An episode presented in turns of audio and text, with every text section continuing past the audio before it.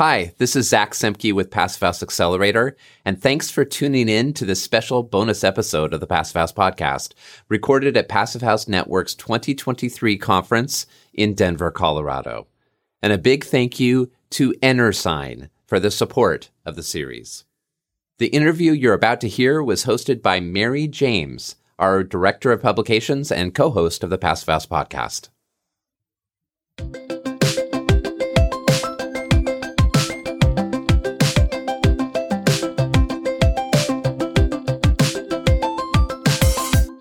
Welcome Dylan Martello.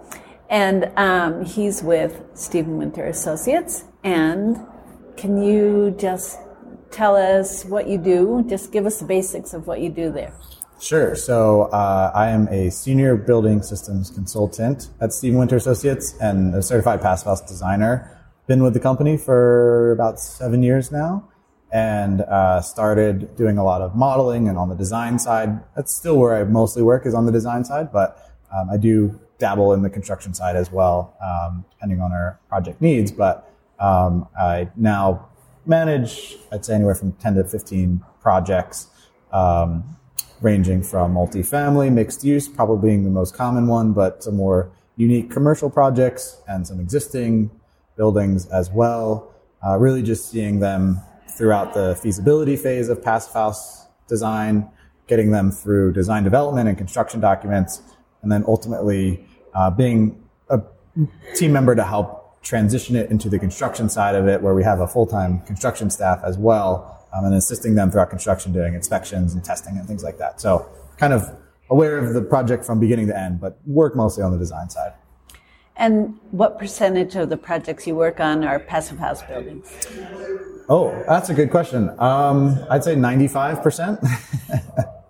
and has that shifted over the years, or did you jump right into passive house when you started? No, I jumped right into passive house when I started. So I graduated with my bachelor's of science from Stockton University um, and a sustainability program there, and knew I wanted to get into buildings and building science, and kind of graciously fell upon the Passive House team that was really growing and starting to grow from the Cornell Tech project back in 2016. And I started exclusively on Passive House projects. And that said, they were unique projects. So one of my first projects was a retrofit of an existing building in Sri Lanka that was totally non-residential. It was a commercial building. Um, actually, it was an industrial building, so it was very unique. So I worked on a lot of unique projects. Um, and it's and still now, unusual. it's still unusual. Yeah, nothing has changed.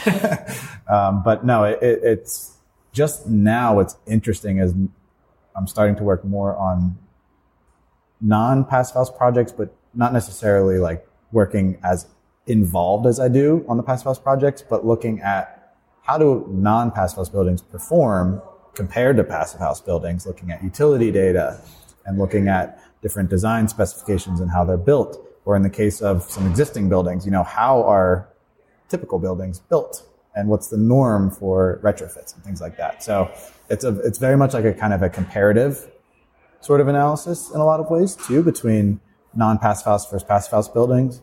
Um, and then also kind of bridging the gap between buildings that want to get to net zero and use house as a means to get there, but not every project certifies to house. So that's kind of the gamut of versus passive house. And the comparative analyses, are those being done for clients or is that your own research that you're building up?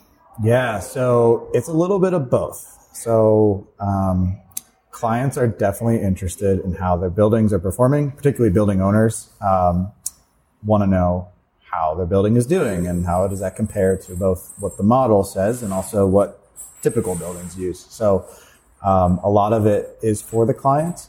Um, but we are certainly uh, interested in just getting and analyzing this data internally just to know better, be more educated, um, and really help us inform buildings moving forward. Um, because we want to make sure that what we're recommending and requiring in some instances are good for the building. Um, so that's uh, a little bit of both. And um, what percentage of your projects are existing buildings versus new construction, roughly? Yeah, so I'd say right now, It's probably it's a smaller percentage. It's probably closer to ten percent.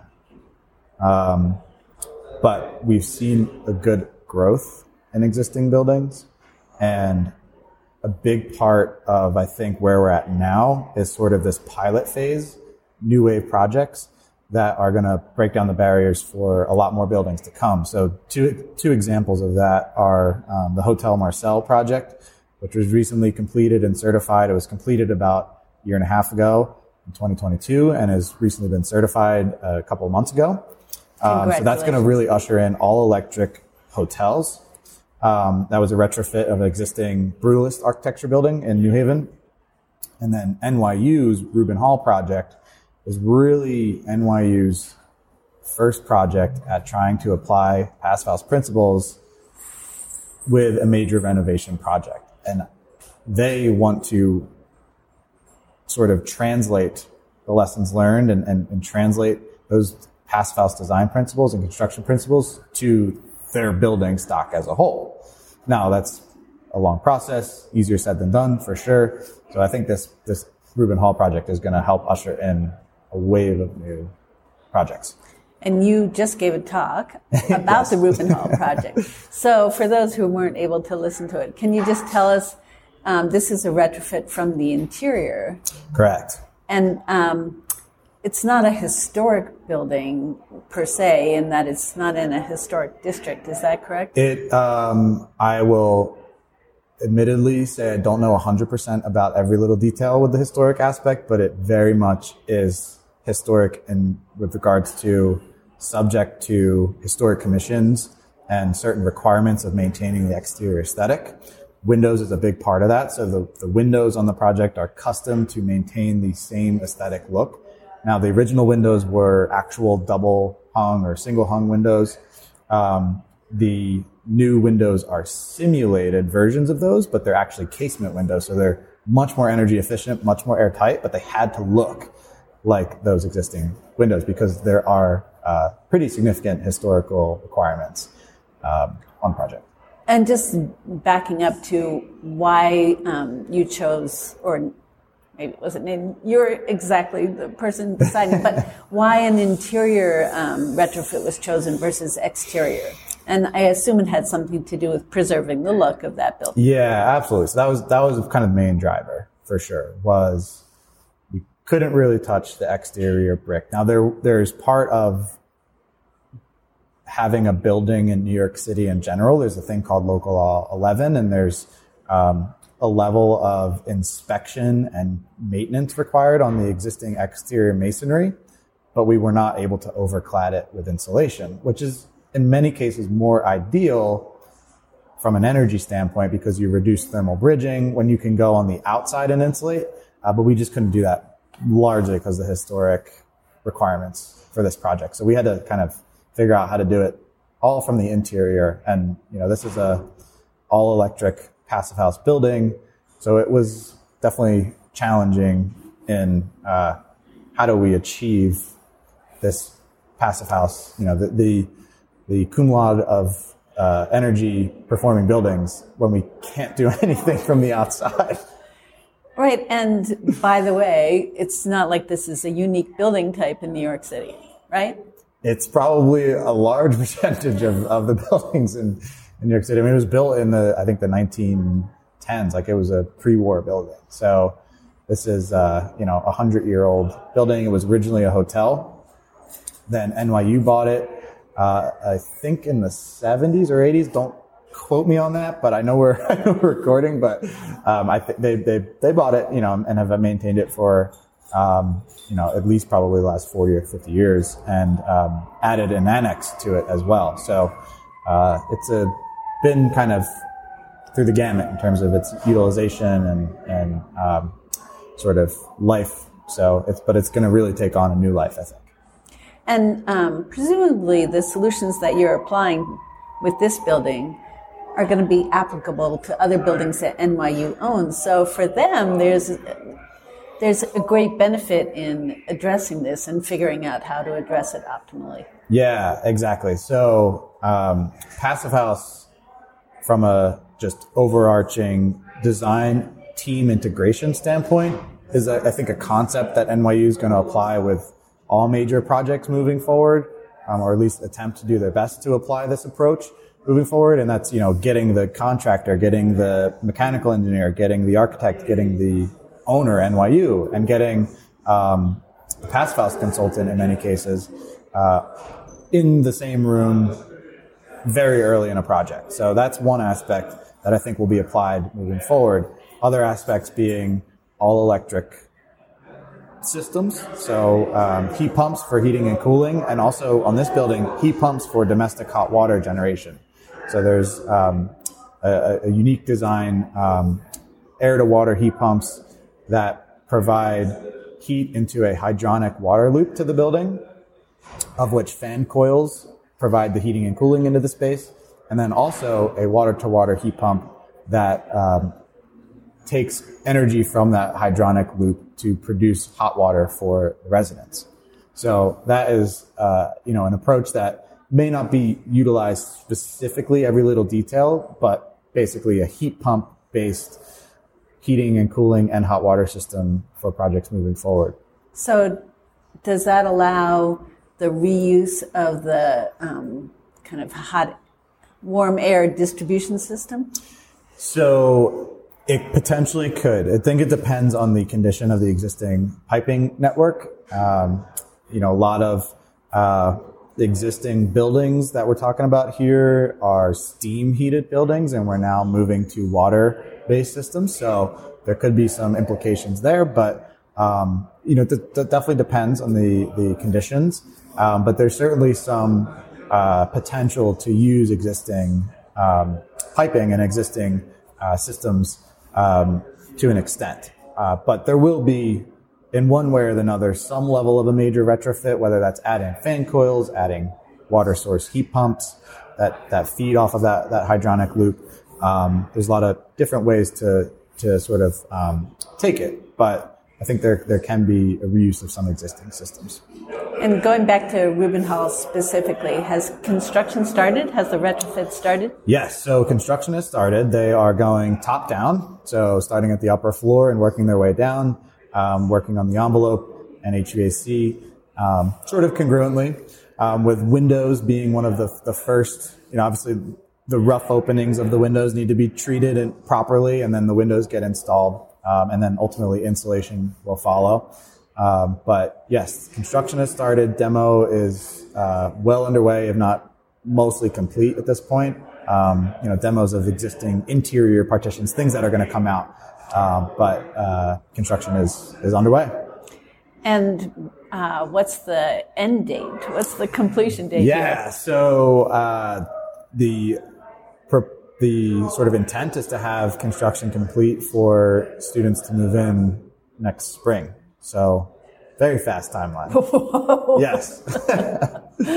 I, I'm, I, like I said in my presentation, I, I wish I had a crystal ball because I'm sure we're going to learn a lot through this process. It's going to be fast. We're going to be under the gun, but we have the right team to do it. So, um, and you know, we'll, we're going to figure it out one way or another, but okay, so just to ask about one detail of the project, what's yeah. the air tightness strategy? for this? Yeah, so the air tightness strategy is one that has evolved a bit over the life of the sort of design phase of this project. And um, it was initially thought that we might be able to use the existing plaster as the air barrier. Um, understanding we're going to have to repair it in some locations because it's cracking, but plaster as a, a specific um, material is very airtight if it's complete and doesn't have cracks and things like that. Um, however, uh, the envelope consultant on the project, SGH, did a mock-up test of an existing apartment or dorm unit within this building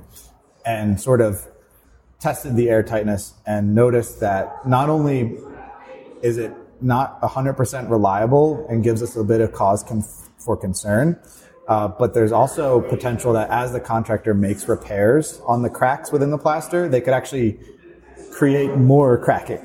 so, you know, it's like you touch anything, you got to be careful you don't end up breaking it a little more because these materials are somewhat fragile. So, um, ultimately, what was decided was that they were going to keep the, the sort of existing plaster conditions, not rely on it, and add a quarter inch layer of dense glass sheathing with seams taped with air barrier membranes and transition membranes to the adjacent rough openings and the floors to create sort of a more dedicated control surface for airtightness. So it's that sheathing layer with seams taped um, and transitions to window openings and adjacent floors and ceilings. Well, that does seem a little easier to guarantee. Yeah, and it, it, it really, um, and I've, I've heard, uh, you know, the Architect FX Collaborative talk about this, that it really, you know, eliminated the variable of how bad are we going to potentially uh, make the existing plaster by trying to actually work on it? Or in other words, are we going to end up just kind of chasing our tail by saying we're going to patch up some existing membrane that maybe down the line we realize, oh wow, this is actually twice the amount of work that we thought of.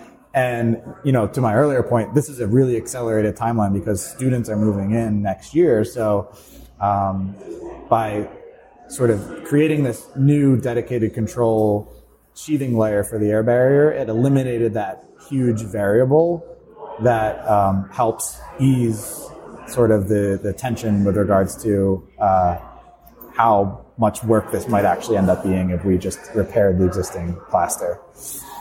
And between the windows and the air tightness, those are the big levers that you can turn to try and achieve EnerPhit performance for the building. Exactly. Those are the big the big levers. Um, right now, we think that based on some initial testing of the whole building, that the EnerPhit criteria for air tightness is about five to six times more airtight than the current conditions.